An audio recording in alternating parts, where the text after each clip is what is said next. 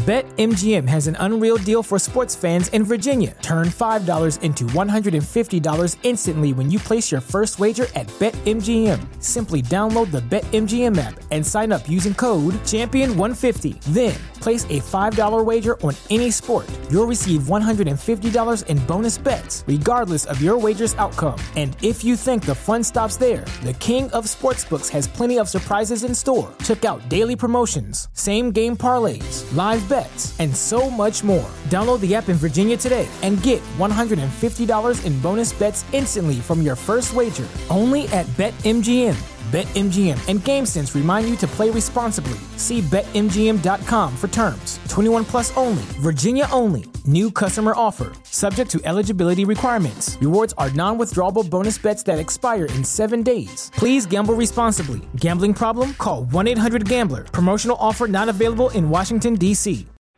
Pro wrestling is no different than any other sport. It's an adrenaline rush of entertainment with athletes taking fans on a journey filled with highs and lows. On the microphone and in the ring, wrestlers tell a story and elicit emotions with their words and actions. The series analyzes the words, the actions, and the progression of wrestlers and feuds, giving fans a deeper look at what they see on screen.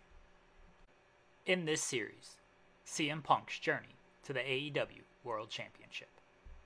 On this episode of the series, CM Punk is back in the ring for the first time since 2014 returning to take on Darby Allin in front of his hometown crowd of Chicago at AEW All Out 2021. After nearly eight years away from the ring, CM Punk returned to competition at AEW All Out 2021 when he faced Darby Allin.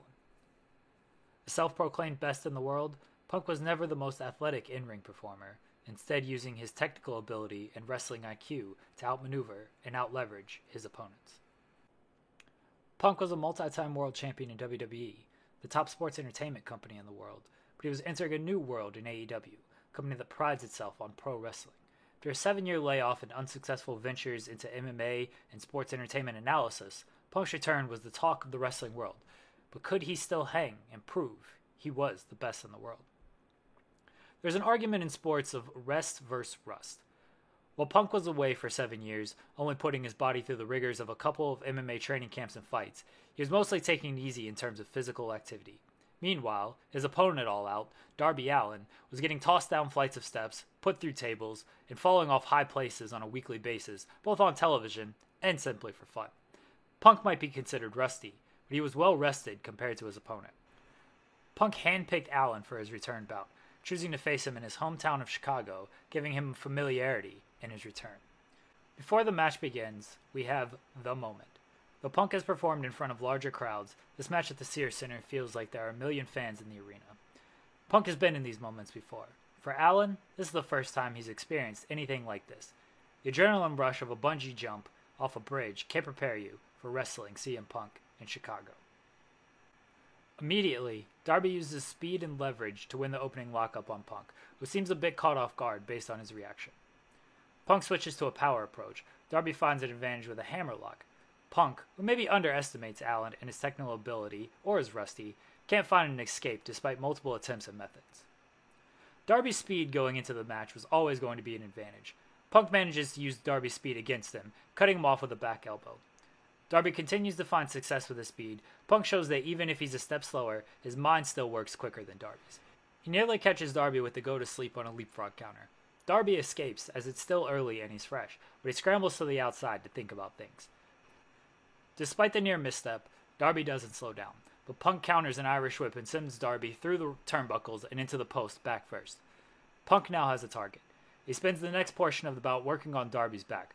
The attack is twofold as it not only saps Darby's strength, but gives him something more to think about. Darby's speed has already been cut off multiple times, including a tilt-a-whirl backbreaker sequence after the posting. Now his back is continually being attacked. Darby's coffin drop has proven to be an effective finisher.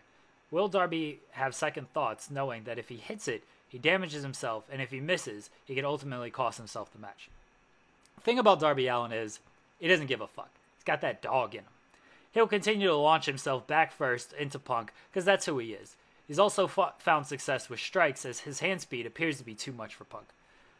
Darby makes a mistake of going up top without Punk being fully incapacitated, but managed to correct things by reversing a back superplex with a crossbody. Punk hits the GTS, but he's too close to the ropes. Whether it's fatigue, rust, or simply wanting to hit the move after multiple failed attempts, the shot sends Allin through the ropes and to the outside. Punk typically has better ring awareness than this, and he knows he costs himself a big opportunity. However, this is where Punk shows his just win mentality. While Jim Ross is promising that Punk doesn't want to win the match like this, Punk proves him wrong by sitting on the opposite corner, letting Bryce Remsburg count. Bryce gets to 9 before Darby gets into the ring. It shows that Punk doesn't feel he needs to beat Darby by pinfall or submission for this to be a successful comeback. He simply needs to win. Punk, now trying to shake off a knee injury, actually seems upset that Allin got back in the ring and punishes him by targeting the head. No longer taking advantage of Darby's mistakes and giving what is presented to him, Punk is now running his offense. He does so a little too loosely, leading to a costly turnover as he takes too much time to set up the GTS. Darby continues to throw caution to the wind, hitting back to back moves where he launches himself at Punk. A third, his coffin drop, misses as Punk sits up and laughs, showing some smarts, but also cockiness that nearly cost him. The closing sequence sees high level counters from both men. Darby counters the GTS again with the Last Supper pin. Punk cuts him off with a leg lariat, but then he gets cut off on a corner charge. Darby goes for a poison rana that is blocked and turned into a quick strike GTS with perfect ring positioning for the victory. Being off for over seven years turned out to be a big mental advantage for Punk. Physically, he may have lost a step, but since Punk was never a wrestler who relied much on athleticism, his brain was able to shine like never before in this match. No wrestler, especially one as good as Punk, should be the same after seven years. There's adaptation and evolution at work. For Punk, that adaptation and evolution wasn't present on screen, but instead happened through tape study and scouting. Allin couldn't be sure what kind of person he would be dealing with in Punk, giving Punk even more of a psychological advantage than he already had. Of course, Darby's lack of give a fuck probably meant he didn't care what Punk brought to the table. He was always going to proceed as Darby Allin. This made Darby the perfect opponent for CM Punk, and likely why Punk singled out Allin as his first opponent back. Punk said all the right things about wanting someone young, someone hungry, someone he admired, someone who would be his favorite wrestler if he were growing up today. What Punk meant was he wanted someone inexperienced, flawed, and careless. Punk didn't need to wrestle his match. He needed to let Darby wrestle his match and then capitalize when a mistake was made. And given Darby's speed and high risk style, mistakes are always going to be made. It was when Darby wrestled with Punk in the early stages of the match, something Punk seemingly wasn't expecting, that Darby found the most success. He just couldn't stick with that plan. When Punk started using his trademark offense, he got a little too comfortable and nearly cost himself, only regaining the advantage when Darby left an opening thanks to a high risk move. It was when Punk was on the counter or using his size to wear out an already injured part of Darby that he was at his best. The numbers show that Punk's reversal rate isn't close to Darby's in terms of percentage, but the gap in overall reversals isn't enormous, and Punk makes up that gap with the bigger offensive moves, many coming off reversals.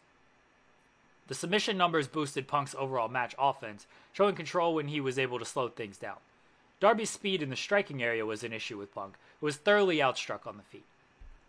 Punk passed his first test back in the ring, showing that even if he was overmatched athletically, his wrestling IQ was able to carry him. Fans never should have doubted Punk in that department.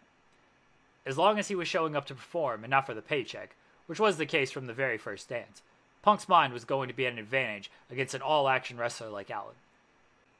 Was Punk back, or was this the case of a well picked opponent? Next time on the series. Following his victory over Allin, Punk would string together wins against Powerhouse Hobbs, Daniel Garcia, Matt Sydal, and Bobby Fish. All presented certain strengths and weaknesses, but for Punk, they allowed him to knock off Rust without truly threatening him.